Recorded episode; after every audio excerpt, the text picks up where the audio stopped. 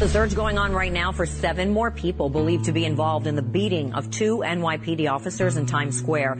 Five are already facing charges. This was all caught on camera. Investigators say it began as officers tried to break up a group of migrants. This happened Saturday night in front of a migrant shelter on 42nd Street, just steps away from the New Amsterdam Theater. Officers tried to cuff the man wearing a bright yellow jacket. It infuriates me I had to see two of my cops trying to defend themselves against eight, nine, ten people. Well, five men were arrested and charged with assault and released. One lieutenant suffered a cut to his face. The other officer had injuries to the side of his body. All right, so we all saw the video. Saturday afternoon, about 4 o'clock, 42nd Street and 7th Avenue. Lieutenant and a police officer in Midtown South being directed towards the Sorley group. As they clear, try to clear that group, you saw the video, reprehensible. Cowards. You have eight people attacking a lieutenant and a cop, running up to them, trying to kick him in the face and kick him in the face. Four are arrested on the scene. One was arrested last night. The four that were arrested should be sitting in Rikers right now, on bail, should be indicted this week and taken off our streets. You want to know why our cops are getting assaulted? There's no consequences. And we must change this. End of story. It's a dangerous place for children. There are families here who have lost their children. There are families across the country whose children have engaged in self-harm, who have experienced low self-esteem, who have been sold deadly pills on the internet. The internet's a dangerous place for children and your platforms are dangerous places for children. Mr. Zuckerberg, you and the companies before us, I know you don't mean it to be so, but you have blood on your hands. You have a product. You have a product that's killing people. Your voice, however, I find is very soothing and very listenable, and you are the best in the business for a reason. Oh my God. And you and also you have like uh, the tonality, uh, like you know what you're getting right away.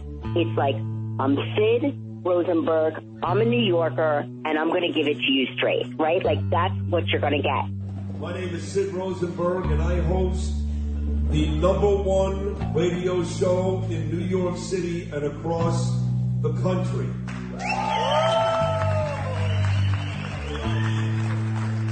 Live in, uh, in Queens, New York.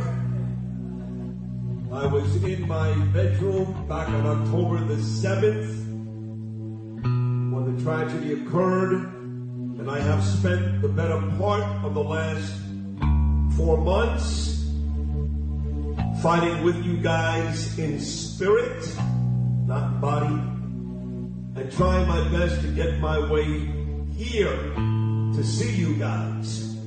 And with the help of Yehuda Honigman, he got me here just four days ago.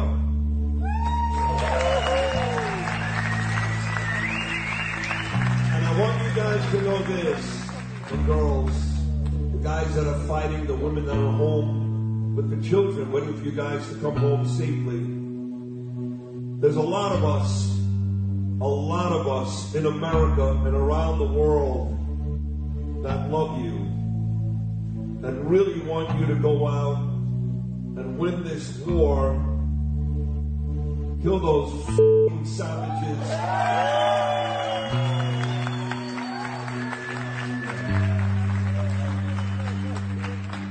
Teach the world a lesson that when you f- with Israel, you mess with the best.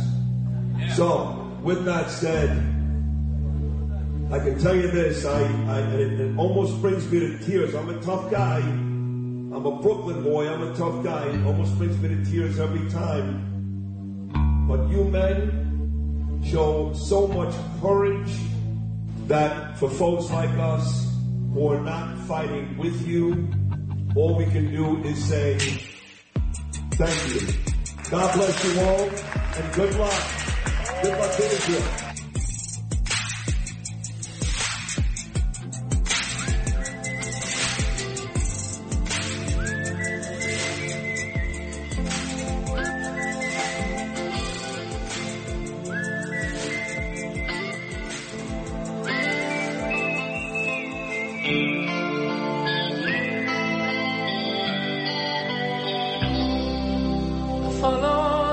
Moskva down to Gorky Park, listening to the wind of change.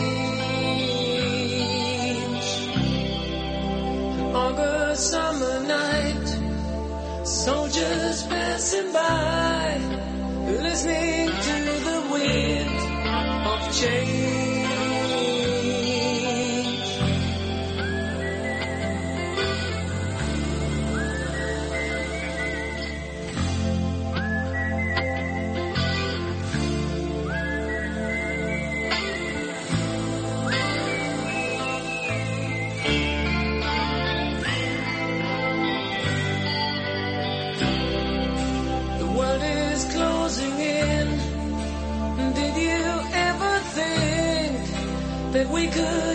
Be so like brothers?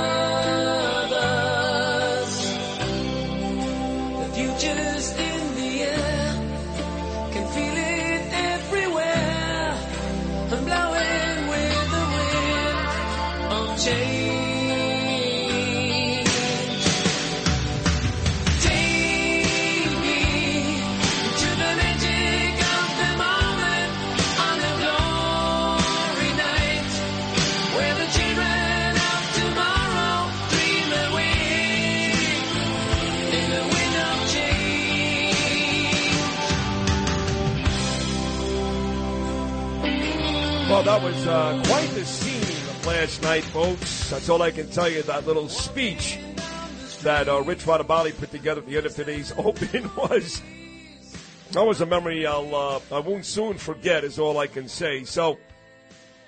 I think as we wrap up our fourth and final show here from Jerusalem today, head back to the States over the weekend. Tomorrow morning, we will not be on the air because our show about midway through collides with the Sabbath here in Israel, and these studios are not open during Shabbos, so we can't do the show. So we're going to go down south tomorrow morning and uh, take a look at the spots that were affected back on October the 7th in very tragic fashion.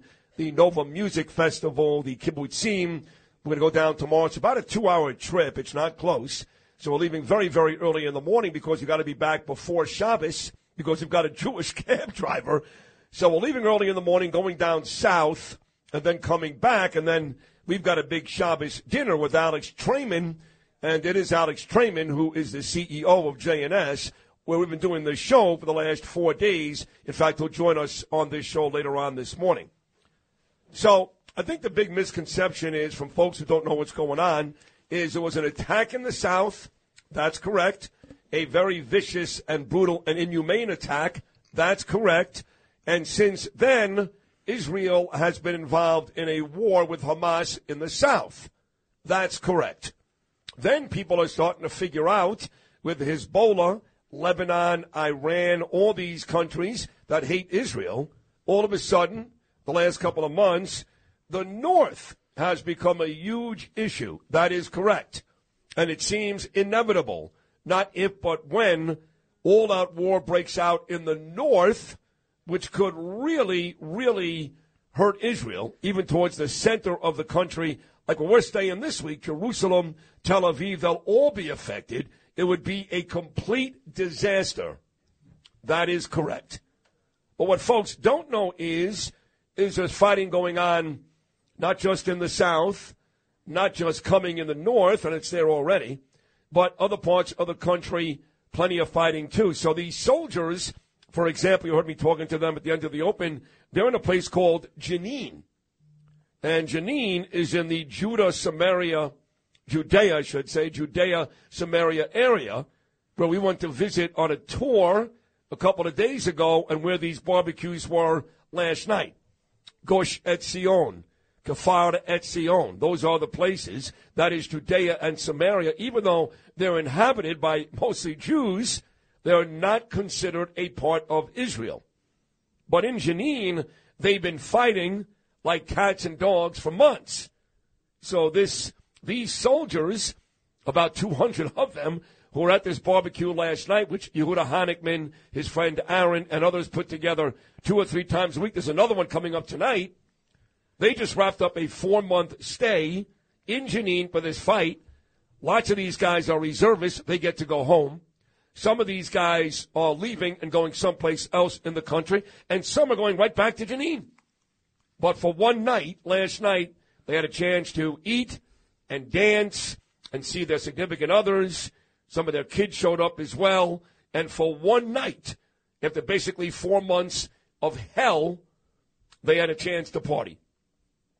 And to think that uh, I would be at that party and Justin, my children were there too, with Yehuda and Aaron, and not just be there, but have a chance to speak to these courageous men and women. And let me say this you need to go, if you haven't gone yet, to my Instagram page right now, at rosenberg.sydney, at rosenberg.sydney, or my Facebook page, Sid Rosenberg. You must, I'm compelling you, I'm urging you, I'm telling you, you must follow me today. Because you're going to see some great videos. When that speech was over, these soldiers didn't meekly walk up and shake my hand and thank me. They hugged me, they kissed me, they held on to me like I was their long lost brother or son. 200 of them. And you can see all of it in these videos, once again, at rosenberg.sydney on Instagram, S I D N E Y, or Sid Rosenberg on Facebook. And the guy that was sitting right next to me, who witnessed all of it, even cooked, he made hamburgers and chicken for the soldiers last night. Very proud of this guy, my producer, Justin Ellick. How cool was that last night? It was awesome. Uh, just great to see uh, every one of those soldiers have uh, really ear to ear smiles across their faces. Uh, they love the food, which uh, I uh, really took personally, honestly, because I flipped about You made it. Yeah, I flipped about fifty to seventy-five hamburgers, and I took a lot of pride in doing so. It was it was really a, a wonderful time to be able to spend that sort of close quality time with these uh, with these service members who really, you know, you said it well. They go out every day and, and they risk their lives. And uh, after four months of absolute hell, last night they got to release uh, some of that tension. There was one other picture of me with all of them. You could also see on my Instagram and Facebook page. I'm in the middle wearing a gray sweatshirt, fingers up. Everybody else wearing their army green.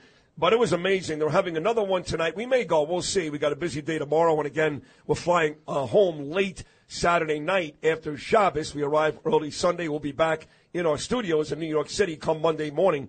So a busy couple of days coming up as we wrap up Jerusalem. We've got three or four in studio guests today from Israel. And these are, these are all fascinating people. Fascinating people with great stories so that you guys, I hope at the very least, we've made things more clear since I've been here. We've been here the last couple of days because I think at least six, seven, eight, nine, or ten times I've explained to you folks that what we see in New York is not all of it, including this fighting in Jenin and other spots around the country. So I hope at the very, very least you learn more about what's going on in Israel and uh, now pay closer attention, although it's, it's very difficult because there's so much going on back in our country. Cops getting beat up in Times Square. The big moment on the Hill yesterday with Lindsey Graham and Mark Zuckerberg of Facebook. By the way, I did speak to Sergio Gor yesterday. He happens to be Donald Trump's publicist. Not his publicist, his publisher. He writes his books. Does the same thing with uh, Marjorie Taylor Greene, Judge Jeanine, Kari Lake, all of them. Sergio was one who booked Donald Trump on this show just a couple of months ago. And uh, Sergio has once again reached out to the president who agreed, because he loves me, to come back on this show. So uh, later, later on today, I'm going to talk to uh, Margo Martin. We will finalize the details, but President Trump will be back on this show in all likelihood next week. And he's not doing a lot. He just did Nevada. He's got South Carolina coming up. He is not doing a lot of media, but asked to do this show, he jumped at the opportunity. So Donald Trump will be back on Sid and Friends in the morning coming up next week. He knows I'm here. He thinks it's awesome. Everybody does. The amount of messages I've received, I mean, I thought I was uh, kind of a big deal before I left for Israel. Now, between the people in this country who are so, so appreciative and the thousands and thousands and thousands of folks back home, if I was a little bit of a big deal before I left, now I'm more of a little bit of a big deal. Let me uh, let me go to Noam Laden. Noam, I guess uh, the big story coming out of the city today is it's one thing for cops to get beat up in Times Square But as uh, Chief Chell said, when it turns out to be migrants, migrants, the people that we keep getting told by Mayor Eric Adams and Kathy Hochul are good people. They just want a place to live. They just want a place to work. Be nice to these people. And then five, six, or seven of them jump to cops in the city. That really becomes the bigger sto- uh, story, I think, than the cops necessarily getting beat up. What is the, uh, the latest on that? Yeah, there's enormous outrage over this story as this video, this viral video now is seen by more and more New Yorkers. These two cops in Times Square over the weekend trying to break up a fight. Then all these migrants jump in. They start attacking the two officers. One officer uh, suffered some cuts. Uh, then some of them were arrested and then let go back out onto the streets. So now some have been brought back in. You had Governor Hochul yesterday suggesting that when they do round up this whole crew, and it's not even exactly how many there are, there might be seven, ten, even more. Once this whole crew is rounded up, she suggested yesterday they be sent packing home to their native countries. We'll see Yeah, if she no. follows through with that. Yeah, that's exactly what they should do. They should not be here in the first place, but now, what other excuse do you need to get these mother effers out of here? I thought uh, Chief Chell did a really good job. He's been on the show a bunch of times of talking about this beatdown. You can really hear his frustration. He says flat out, it's bad enough the cops get beat up. It's worse, there are no repercussions. Louis, play this. Chief Chell, cut number two. Chair votes aye. Chairman Green votes aye. That's it? Where's that long cut that uh, comes from Chief Chell? It should be cut number two where he talks about. All right. So we all saw the video. Saturday afternoon, about 4 o'clock, 4 42nd Street and 7th Avenue. A lieutenant and a police officer from Midtown South being directed towards the Sorority group. As they clear, try to clear that group, you saw the video. Reprehensible. Cowards. You have eight people attacking a lieutenant and a cop running up to them, trying to kick him in the face and kick him in the face. Four are arrested on the scene. One was arrested last night. The four that were arrested should be sitting in Rikers right now, on bail. Should be indicted this week and taken off our streets. You want to know why our cops are getting assaulted? There's no consequences. And we must change this. End of story.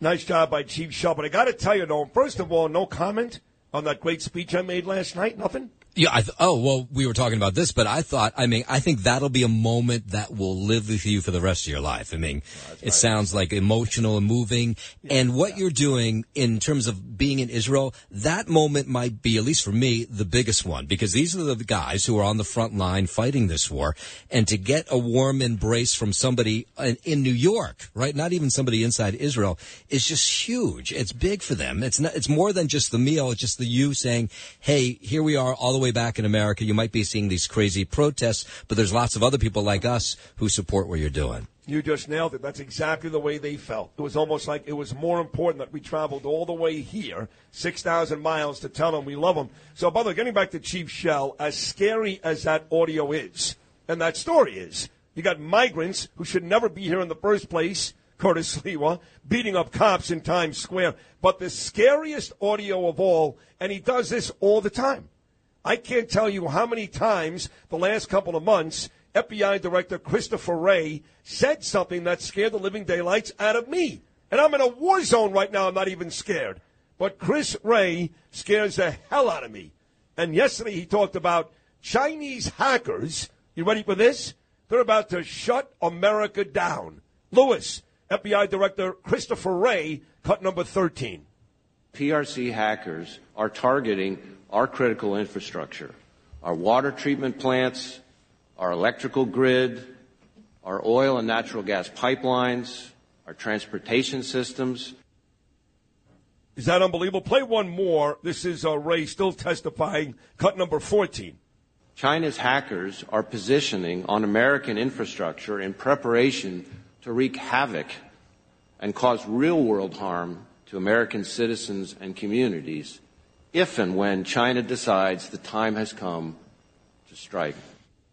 Wow. I mean, no, that's uh, that's some pretty scary stuff. And everybody always talks about that the the warfare that doesn't involve bullets or knives or tanks or explosives. How easy it is for these countries now to basically shut us down, put us in a blackout, shut off our water. I mean, that could really, really be a disaster. Israelis are worrying about that right now if a war starts in the north, in central Jerusalem.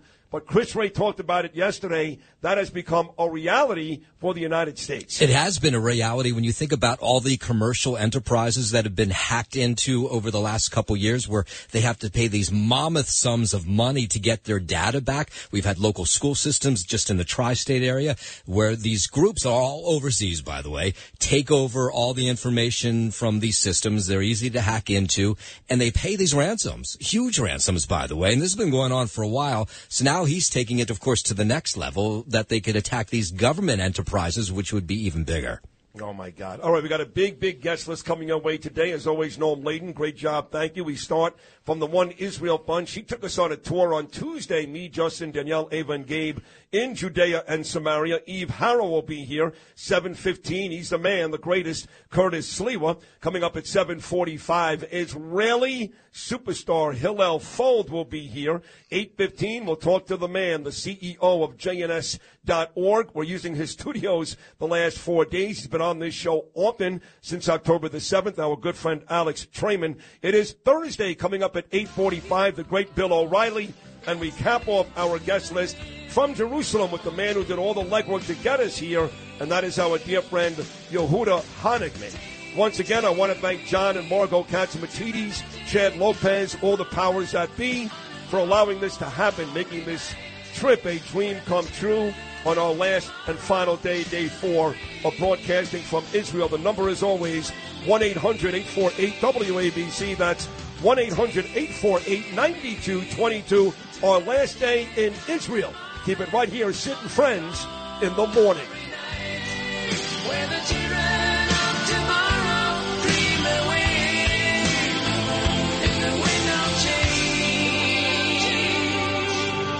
Sid and Friends in the morning. 77 WABC. Spotted the ocean, the head of the trail. Where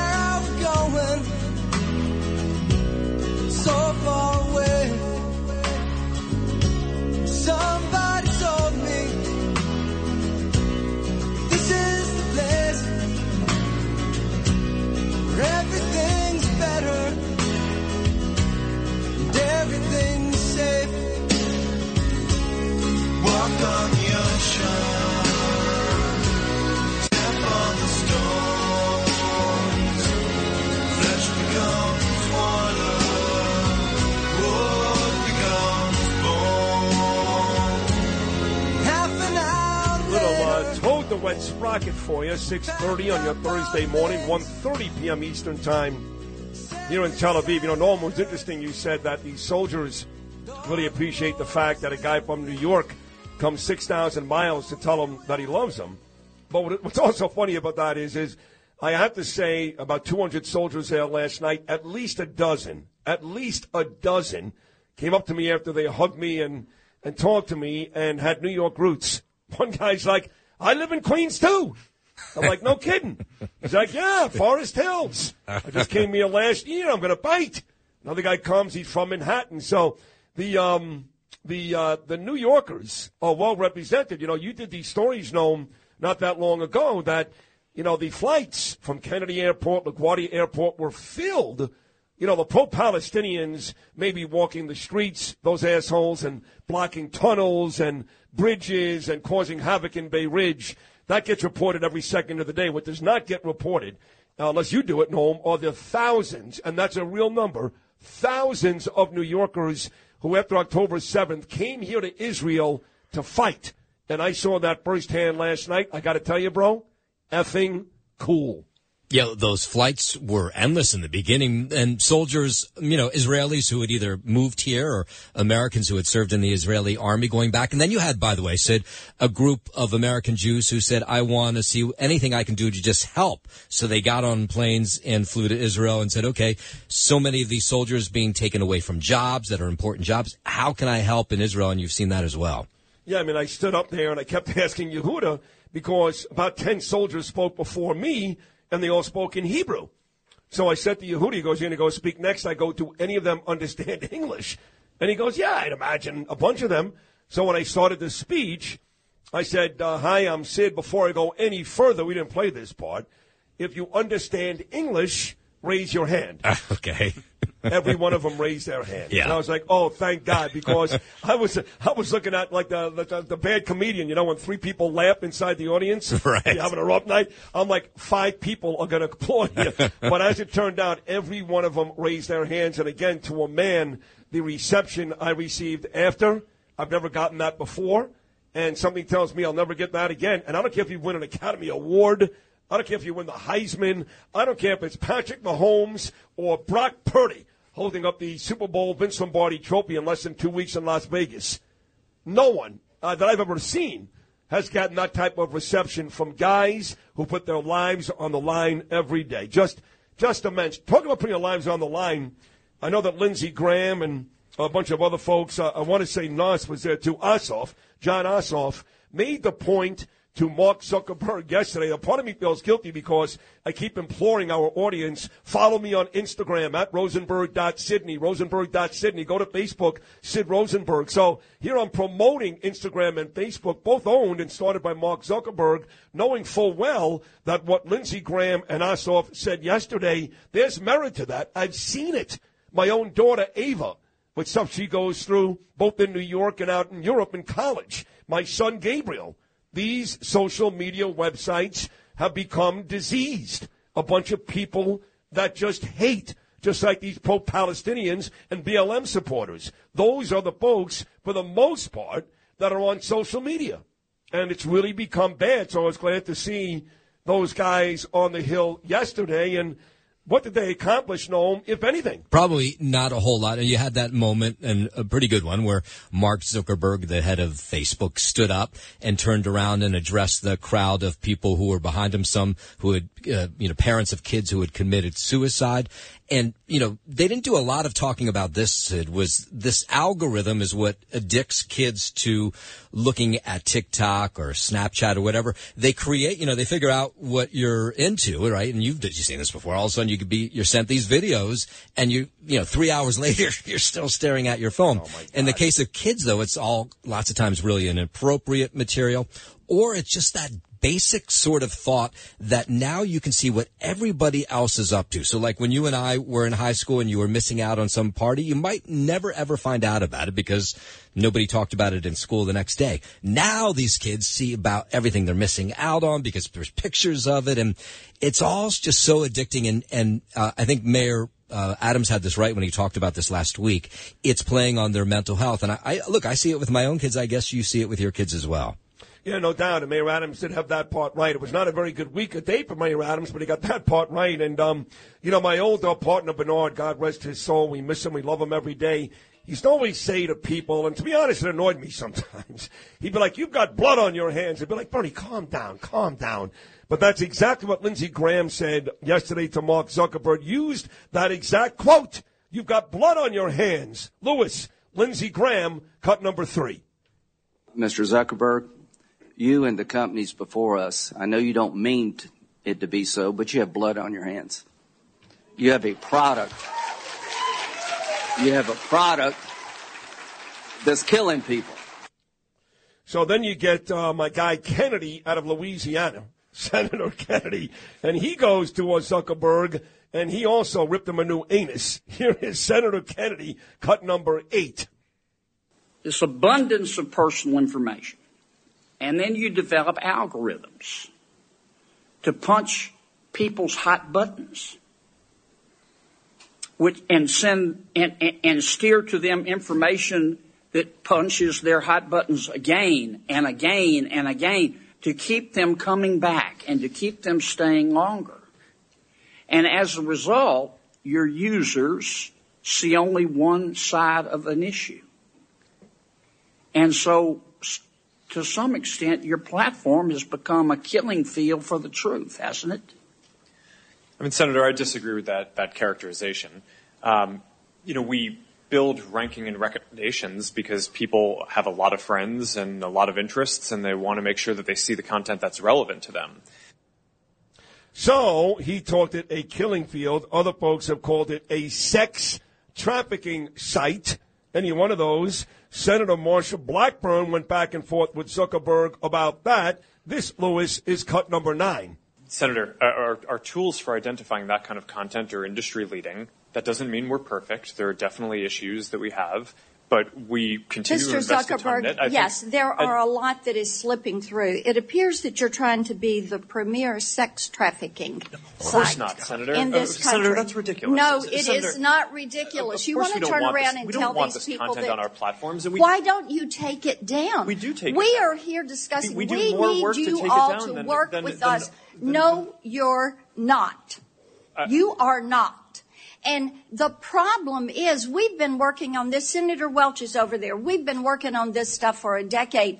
You have an army of lawyers and lobbyists that have fought us on this every step of the way. You work with NetChoice, the Cato Institute, Taxpayers Protection Alliance, and Chamber of Progress to actually fight our bipartisan legislation to keep kids safe online. So are you going to stop funding these groups? Are you going to stop lobbying against this and come to the table and work with us? Yes or no? Senator, we have a. Yes or no? yeah. Of course, we'll work with you on, on the legislation. Okay, I mean, the it's- it's door is to- open. We've got all these bills. You need, you need to come to the table. Each and every one of you need to come to the table. So there you have it. Kennedy describing it as a killing field. Then you got Marsha Blackburn talking about sex trafficking. But I want to play something for you that really does, really does exhibit the amount of hate that you get on these social media platforms every day. You guys all know that since October the 7th, I become friendly with one Lizzie Savetsky. She's been on our show a bunch of times. She has a huge social media presence as one of the great outspoken voices for Israel. In fact, the first time I met her was through her husband, Dr. Ira Savetsky, who's a big time plastic surgeon in New York City. Because you may remember my daughter Ava's friend Rafi got beat up on the Lower East Side just because he was Jewish, and Dr. Iri Savetsky, Ira, I should say, offered to um, fix him for nothing, and that's what he did. And then he made an offer on our show where he said, any Jewish person that gets attacked and needs work, I'll do it for free. Well, after Ira came on, his wife, who was already a big shot in the Jewish community, Lizzie, she came on. She's been coming on ever since. But these sick bastards around the world, I see them here in Israel, in Europe. I know about them because of my daughter in our own country that continue to advocate for the killers, for the murderers, the rapists, the killers, these lowlives. They tell us we're the bad guys. We're committing genocide. So Dr. Ira Savetsky and Lizzie received a phone voicemail from a doctor. Lewis, a doctor, not some punk kid. And listen how hateful and disgusting, grotesque, and the lies that this doctor says in this voicemail to Lizzie Savetsky. It is downright scary. Cut number 15. Dr. Savetsky, you and your current wife, Lizzie, really need to be stripped naked, hauled behind a car on a gravel road. You are one of the most evil motherfuckers I've ever, ever heard of, and I hope somebody takes you to Israel and bombs the out of your face. I hope everybody in the world understands what an evil motherfucker you are, you piece of shit. You might want to monetize that mouth because you're going to need to stuff in prison, you stupid son of a fucking bitch. And Lizzie looks like a damn whore. Folks, that's a doctor. Lewis, that's a doctor in Chicago who left that voicemail. It's almost, it's not real. It almost doesn't seem. How Yeah. could somebody Yeah. Yeah. be yeah. like that. And these are the people that are the loudest. They're the ones who put 5,000 in Bay Ridge. They're the ones who shut down the tunnels and the bridges. They're the loudest. They're the voices. They're the ones on social media. I can't tell you. I put up a picture of my son, my beautiful angelic son, Gabriel. There's not a better kid in the world. Is there, Lewis? He's uh, one of the greatest kids you can meet. He's um, And he's was like- standing by the western wall with his thumb up and a yarmulke. And I've got pro Palestinian scumbags sending me stuff like, you must be very proud of your son. He's on the side of baby killers. I mean, you got to understand, there has been more than one time when I've been, I'm an old man. I'm an old, down, broken Jew. I'm almost 57 years old. I work out every day. I worked out today. I lift a lot of weight, but let's be honest. I'm an old, down, broken guy. There has been a ton of times, a ton, where I wanted to grab a gun and help these kids out, especially last night, hanging out with 200 soldiers, knowing what this doctor in Chicago says. Well, the people talking about my son at the Western Wall on Instagram, or the pro Palestinians marching through Bay Ridge. We can't worry about these people anymore. We can't worry that we're going to upset some of these people anymore. We can't do it. We can't do it. F them. That's what my old grandmother in Brooklyn would say. F them. They're disgusting. They're vile. They really are. And you're not a better person by acting as if they're, don't exist because they may hurt the bottom line. Everybody needs to be pissed off and aggravated. Did you hear that voicemail? You heard that, Lewis, right? You heard that. It's it's it's too unbelievable. That's a doctor. Yeah. That lady's making a ton of money living down by Oprah Winfrey somewhere on a Miracle Mile in Chicago who's allowed to talk like that. She should lose her medical license today. And she won't because Americans are pussies. That's why. All right, I'm taking a short break. I got a laugh out of Eve. She's coming up next. She used to live in Los Angeles, but she grew a set. She's a tough lady. Eve Harrow will join us next. We've got a great guest list today. More live from Jerusalem on this Thursday morning with Sid Rosenberg right after this. God,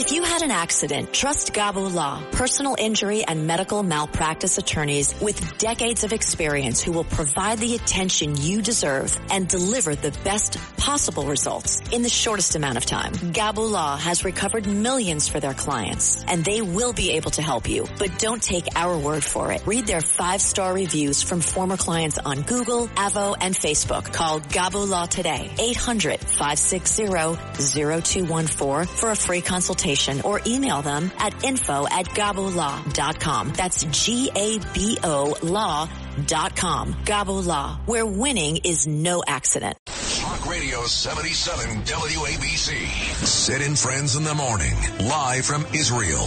77 WABC.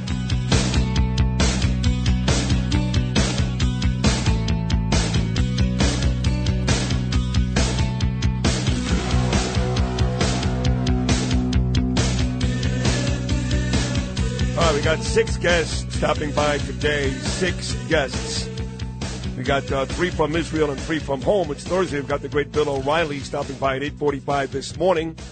But my first guest today is a uh, a lady who took the Rosenberg family and Justin on a tour through a really really interesting place, Gush Etzion, up in Judea and Samaria, which is a very interesting part of Israel. Well, not really, not really Israel. She's going to tell you the whole story. And she was great. Now, we had to leave early, Justin and I, to come back here to the Cedars and go to work, but she had my wife and kids the rest of the day. Her name is Eve Harrow, and we had somebody related to you on this show a couple Hmm. days ago. What is uh, the relation? He's uh, my nephew. Your nephew, He's okay. awesome. He was Yeah. great, too. he was he great. is. Well, you did a terrific job on Tuesday. Good to see you this morning. Really nice to be here. Great to have you. So you know, you you told us on Tuesday, and uh, took us through this tour, and we saw the. I don't want to get too detailed when it comes to security, but we saw some really interesting stuff. But you said Judea and Samaria right outside of, of really Ephrat and Bethlehem, and not far from Jerusalem, about 40 minutes away, is Israel, but it's not really Israel. So if you want to explain that to the listening audience, that would be great. Okay, so first of all, Judea is where the term Jew comes from. It's it's actually a land. It's after the tribe of Judah, and the place is called Judea, and that's Yehuda, Yehudim. Okay, so Jews can source themselves to Judea. To saying that Jews don't belong in Judea is like well, I don't know. The Puerto Ricans don't belong in Puerto Rico. I don't know what it is. I mean, this this is the indigenous thing. Israel lost these places in 1948, and they were ethnically cleansed of the Jews by by the Jordanians. By the way, they lost them in 1948, Mhm. but we kicked their ass. Doesn't make a lot of sense. Well, we, we managed to establish a Jewish state, which we hadn't had for a very, very long time. But these areas weren't included in that, and Jordan ethnically cleansed all the Jews there. So in June of 67, in the context of the Six Day War, when Israel liberates these areas, there are no Jews there. And so there's this idea that the Jews who live there now are some usurpers, settlers, whatever it is. If you believe that, you believe in ethnic cleansing. Good for you. I'm not in that camp. But what Israel didn't do in Judea and Samaria after 67, which they did do in Jerusalem, and which they did do on the Golan Heights, which former President Trump recognized, is apply Israeli law. Meaning that close to 10% of Israeli Jews live in these areas. It's not just a few people camped out on a hilltop. And we are Israeli citizens in every sense. We pay taxes, we get medical care. 40% of the soldiers that have been killed since October 7th come from Judea and Samaria. You can see the education of, of the loyalty to the state. By the way, However- ju- ju- just two days ago, the day after we your were. tour, uh, I wasn't there. I was in, in uh, Gush. This was in no, Kafar. this is Parjon. That's where, you we guys were had lunch. we saw the film. No, Oh, and we- where we saw the oh, film. yes. So the latest soldier to die was from there. So we drove through the neighborhood, and those neighborhoods yesterday had a funeral. And the, the whole town is mourning exactly where we were. So that's a sacrifice that we're making. However, all the Israeli governments since 1967 have not taken the, ma- the major step of either annexing these places or at least applying Israeli law on them. And that's why when you still hear people talking about a two-state solution, which is insane, okay? Oh, we did so well giving the Palestinian Authority and Hamas Gaza. Let's repeat it in the heart of the country right outside of Tel Aviv. So anybody who's doing that, I, I, I can't even Anybody? understand. How about the president of the United States? Exactly. Yeah. But if and you're, Israel- you're from L.A., so That's you still know. the United States, kind of. Yeah. Ah. Cuckoo bli- yeah, like I was eating granola before it was popular. I grew up in California.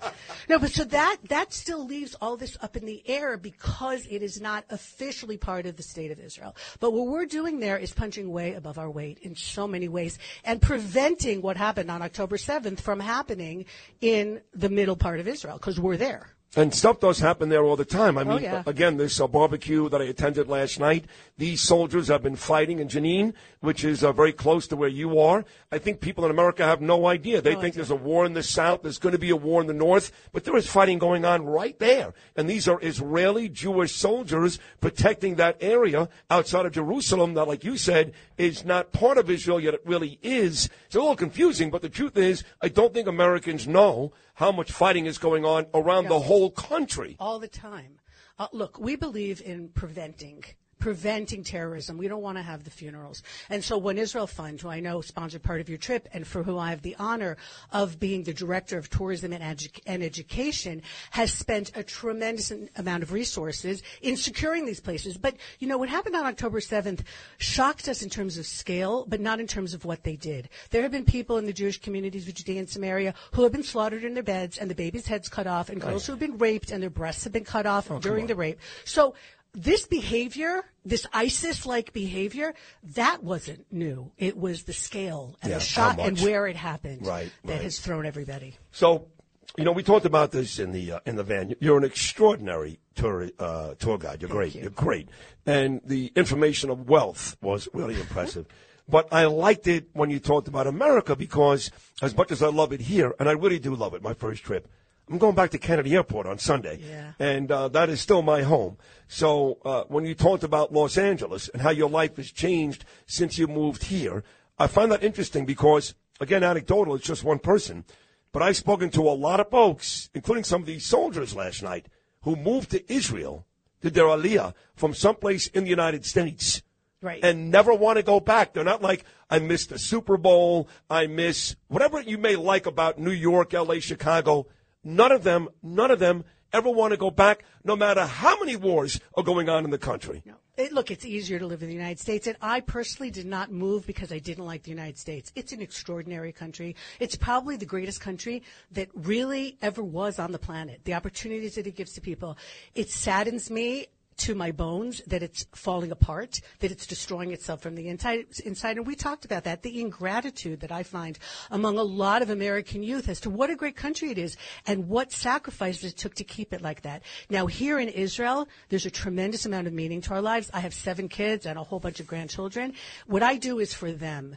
But there is meaning here, not just for us, but we, we are full of gratitude. You know, some people Yeah, say, yeah, like, most Israelis aren't religious. It- It's a term that I can't stand because you can't tell how somebody believes by what they're wearing and what their relationship is, is with God. We understand that we're part of something much, much bigger than our generation. We are, uh, it's, it's, it's collective memory. I mean, I am doing things for the future and I'm doing things because of the people in the past who made those sacrifices. and the food is awesome. The food is great, yes. Um, you talk about the future. Are you nervous? I mean, we know what happened in the South. Okay, that was Right. horrendous. But it seems like, when I'm talking to people this week, that's just the appetizer. That's the hors d'oeuvres. The North is really going to be a huge issue. You may have issues as far south as Jerusalem, Tel Aviv. Who knows? Are you nervous? Um, I have a problem in that I had to quell my fears already years ago in order to continue to live where I live. And so there's a limit at how much I will let terrorism control my life. Any road that is open in Israel and controlled by the IDF, I'm not going to go into Bethlehem or Ramallah, but any road the Jews are allowed to travel on, I will go on, even if there's no one else on that road, because my being on that road makes it safer for other people. There is a collective here. There's a collective responsibility. The soldiers that die are not, I mean, they're not dying for themselves and for their families. They're doing it for all of us. And so I have to do, I'm not a soldier. I have to do whatever I can do to help this country go in the direction that now, unfortunately, a lot of people realize the wrong directions. You know, one of the least satisfying things to do is to say, I told you so. But for the last 30 years, I fought against Oslo. I fought against the Gilad Shalit deal, you know, letting out uh, a thousand, including Sinwar, the guy who's running the whole thing in Hamas. How many people have died because we let him out? I moved to Gaza with my kids in the summer of 2005 to try and prevent the expulsion because it was so clear. I mean, I have a master's degree in psychology, but you don't have to be a psychologist to understand what's going to happen here. You just have to listen to the other side. To, from the river to the sea. They have all the blurbs. They're, they can do it in a sentence. We can't. I talked to you like for 45 minutes just getting out there. I didn't even get started. We Yeah. have a complicated narrative. But um, we are not only going to survive, but we're going to thrive. And when I, when I get up in the morning and I look at my phone and I look for those two words in Hebrew, hutar lepirsum, like it's been allowed now to be publicized, and it's the names of the soldiers who died while I, I was sleeping. And I weep every single morning, even if I don't know who they are, because I know who they are. Sure. Because we, this is my tribe. These are my people. And everything that I'm going to do here, and everything that you're doing here from where you are, don't minimize it, is for this. But it's, we were talking about this. It's not just for us. It's for the decent people in the world. You know, we were given this mandate a long time ago to bring the Bible to the world. And in that means decide who is decent and who isn't. The Bible's super clear on that. And that has been our mandate. And we're still doing it. And we're still going to continue to do it. You know, so well said. And, and that brings me to the point, uh, we're going to close up this conversation, but where I get angry, which is there are so many people in the United States and around the world who don't really want to ruffle feathers. They make it clear they love the Jews, they love Israel. You go do your thing, Sid. I love you. I love the Israelis, but they don't want to ruffle feathers. They're worried about maybe the bottom line in their business. Maybe people are going to get angry. So when 5,000 pro-Palestinians who are morons, they know nothing about the history of this country, rally in Bay Ridge, they don't want to say nothing, you know? They don't want to have people rallying in front of their businesses or their offices. And it didn't bother me as much before I left as it does now. I think people need to get angry around the world that there are people in the streets of America, of Europe, around the world advocating for people who are committing murder and making us look like we're the bad guys. Well, it's also not just about Israel. If Israel goes down, what do you think is going to happen to the rest of the world? They'll come for the Jews first and the Christians afterwards. We are literally at the forefront of the fight for humanity in many ways. And so it is about you. If you're listening and you're sitting on the fence because, like, you know, Sid just said you don't want to ruffle feathers, you can't do that anymore. There's no gray area. There's black and there's white. And you're either fighting for the good or you're responsible for evil lifting up its head. And, th- you all have to internalize that. There's no just thing as like reading the paper and then throwing it across the room. All right? Do something. Right. Get involved. If not for your own sake, then for your kids and your grandchildren. So on the way out, if you had to, um, I guess, break it all down for somebody listening in L.A. right now or Brooklyn, uh, because I think people are a bit confused as to exactly where this country is. The, I guess what I'm looking for is the level of danger, how close we are here in Israel to something huge happening. Where is it right now on, in the, on this I feel less safe in Los Angeles and in New York than I do here. in You really do? I mean, everybody absolute- says that, I but- absolutely do. Because I don't feel unsafe here at all, at all. Exactly. And I walked through the, the Arab quarters, those Muslim shops, Mm-hmm. twice on the way to the Western Wall, and I had some guy literally walk up to me and tell me to shut the f up, an Arab, as I came out of my cab, making my way towards the Muslim shops. I couldn't care less. I got people who eye me up and down when I walk through those quarters for an hour at a time. It didn't bother me. But yet I'm scared of the tube train every once in a while. Look, we have to inter- not just internalize, but make it clear to everybody else that this is our place and we are home. When what we consider, we in the West consider compromise and largesse, they consider weakness. When it is clear that the Jews are home to stay and we're not going anywhere and we hold out our hand in peace to whoever you want and 20% of Israeli citizens are Muslims and they get totally respected and educated and their mosques and whatever they need. But, but, if you lift a finger to a Jew, you're done. There's a there's a little thing in here. We are not we're not going back to the Holocaust. We're not going back to the Inquisition and to everything else that's happened to us over the years. We are home. We have an army, and yes, sometimes there's an October 7th and things fail, but we are strong and we are proud and we understand what we're doing here, and we're not going anywhere. So, are we afraid? We're surrounded by some pretty bad guys. Yeah. Do we understand tzitkat darkenu? You know the the righteousness of our path. Absolutely. And our kids get it. It's an unbelievable generation that's growing up here. They get it. They're willing to make the sacrifices because they understand that this is home and we are never running away again. Ever. God bless you, man. You are terrific. Eve Harrow, folks. So if you get to Israel, and the One Israel Fund, which did, by the way, fund this trip, the wonderful people, Scott, everybody, uh, you gotta, you gotta go with her because she will teach you. I'll tell you one more thing. I'm gonna keep it a little longer, but, uh, my friend Dov Hikind, you know Dov Hikind, and his lovely wife Shani. So she works with a group and they go out there, they buy land and they take it from the Arabs and they sell it back to the Jews. So I did a whole tour yesterday with a guy named Daniel Motidan, and I saw all those neighborhoods in and around where Arafat used to live when he wanted. They offered him 93% of Israel. It wasn't enough. He wanted 100%. And, and a lot of that land now is being bought from the Arabs, who, by the way, will be killed if they find we out you do that. exactly. Right. And give it back to the Jews. I love that, don't you? Yeah, I wish it wasn't necessary, but there's a lot of Arabs living in homes that were once Jewish. So they cry about their refugees and everything, but you know, I mean, not to offend anybody, I hope it's okay. Oh, Israel's please. not a white country. You saw it when you were here. Why is Israel not a white country? Why are the majority of our population Middle Easterners? Because the Arab and African world threw out the Jews in the 1950s. My son-in-law, his mother's Moroccan, his father's Tunisian. The baby's beautiful, by the way. So, uh, you know, so, but nobody knows that. And we had a refugee problem. Nobody established an UNRWA or anything for us. We had to do it ourselves. And we have done it ourselves, and we're fine with doing it ourselves. But don't mess with us ever again. It's not happening.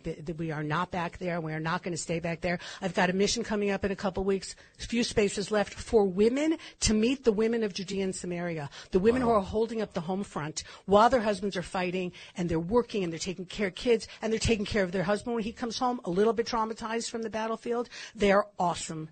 They are awesome. And I want other women to meet these women, to connect with these women because really I think that th- a lot of the responsibility of raising our kids and educating them falls on the mothers, not just on the fathers. And there are women who live not far from me who raise their kids to blow other people up. All right? Mm-hmm. I don't understand it, but I have to accept it. Mm-hmm. And that's, I think, where a lot of us in the West are. Because it doesn't fit into our mindset, it can't possibly be. Mm-hmm. Knock it off, guys. Forget the patronizing attitude. There are people out there who will do things that in your wildest nightmares you can't imagine. Accept it, protect yourselves from it, cleanse the world from it if you can, and move on. That's how I see it. Eve Harrow, you're great. Thank you. We do a uh, an International Women's Day once a year at WABC. Uh, John Margot, you need to come on You got it. because you are that voice, that collective thinking. My guy Doug back in New York loved that. That collective thinking that will help us as we move forward. Great to meet you. Thanks for coming on today. We'll talk again very soon. You got it, Sid. Thank you. Eve so Harrow much. right here on and Friends in the morning. If you didn't like that, I don't know what to tell you. She is uh, a very, very impressive lady. That wraps up hour number one. We got a big seven o'clock hour still to come your way, which includes Hillel Fuld, another legend here in Israel, and Mr. Guardian Angel, our own legend back in New York, Curtis Sliwa. Don't forget Bill O'Reilly coming up at 8.45. Keep it right here, hour number two, live from Jerusalem. We'll be back right after this.